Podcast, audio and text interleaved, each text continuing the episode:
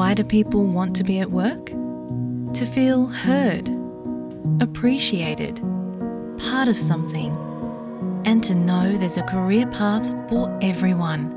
Inclusive workplaces are linked to increased innovation, productivity, and employee satisfaction. Make your organisation a place where people want to be. For inclusion and diversity training, visit inclusion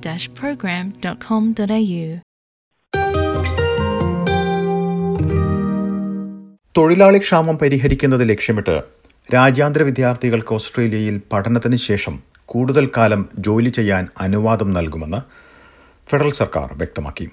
മാറ്റം ബാധകമാകുന്ന കോഴ്സുകളുടെ പട്ടിക രണ്ടായിരത്തി ഇരുപത്തിരണ്ട് ഒക്ടോബറിൽ സർക്കാർ പുറത്തുവിടും. തൊഴിലാളി ക്ഷാമം രൂക്ഷമായിരിക്കുന്ന മേഖലകളിലെ ചില കോഴ്സുകൾക്കാണ് ഇത് ബാധകമാകുകയെന്ന് ആഭ്യന്തരമന്ത്രി ക്ലെയർ ഒനിയിൽ പ്രസ്താവനയിലൂടെ അറിയിച്ചു. നഴ്സിംഗ് എഞ്ചിനീയറിംഗ് ഐ ടി മേഖലകളിലെ കോഴ്സുകൾക്ക് മുൻഗണനയുണ്ടാകുമെന്ന് ആഭ്യന്തരമന്ത്രി ക്ലെയർ ഒനീലിന്റെ വക്താവ് എസ് ബി എസ് ന്യൂസിനോട് വ്യക്തമാക്കിയിട്ടുണ്ട്. പദ്ധതിയുടെ ഭാഗമായി ഉൾപ്പെടുത്തുന്ന ബാച്ചുലർ ബിരുദങ്ങൾ പൂർത്തിയാക്കുന്നവർക്ക് നാല് വർഷത്തേക്ക് ജോലി ചെയ്യാൻ അനുമതി ലഭിക്കും. നിലവിൽ രണ്ട് വർഷമാണ് അനുവദിച്ചിരിക്കുന്ന കാലാവധി. ചില മാസ്റ്റർ ബിരുദങ്ങൾ പൂർത്തിയാക്കുന്നവർക്ക് അഞ്ചു വർഷം അനുമതി ലഭിക്കും. നിലവിൽ മൂന്ന് വർഷമാണ് ജോലി ചെയ്യാൻ അനുമതിയുള്ളത്. സർക്കാർ തെരഞ്ഞെടുക്കുന്ന മേഖലകളിൽ ഡോക്ടറേറ്റ് പൂർത്തിയാക്കുന്നവർക്ക് ഓസ്ട്രേലിയയിൽ ജോലി ചെയ്യാൻ അനുവദിക്കുന്ന കാലാവധി നാലു വർഷത്തിൽ നിന്ന് ആറു വർഷമായി ഉയർത്തും. ഈ സാമ്പത്തിക വർഷത്തിൽ കോഴ്സുകൾ പൂർത്തിയാക്കുന്നവർക്കായിരിക്കും ഈ മാറ്റം ബാധകമാകുക.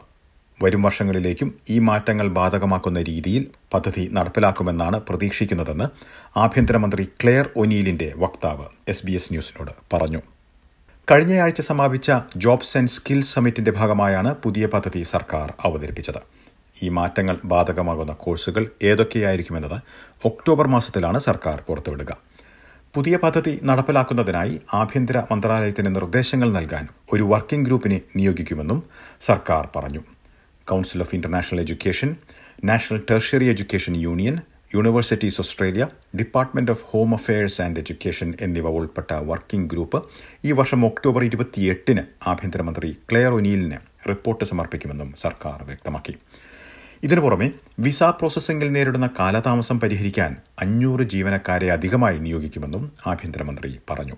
വിസ കാലാവധിയിൽ നേരിടുന്ന പ്രതിസന്ധി മറികടക്കാൻ മുപ്പത്തിയാറ് ദശാംശം ഒരു മില്യൺ ഡോളർ ചിലവിടുമെന്നും സർക്കാർ വ്യക്തമാക്കിയിട്ടുണ്ട്.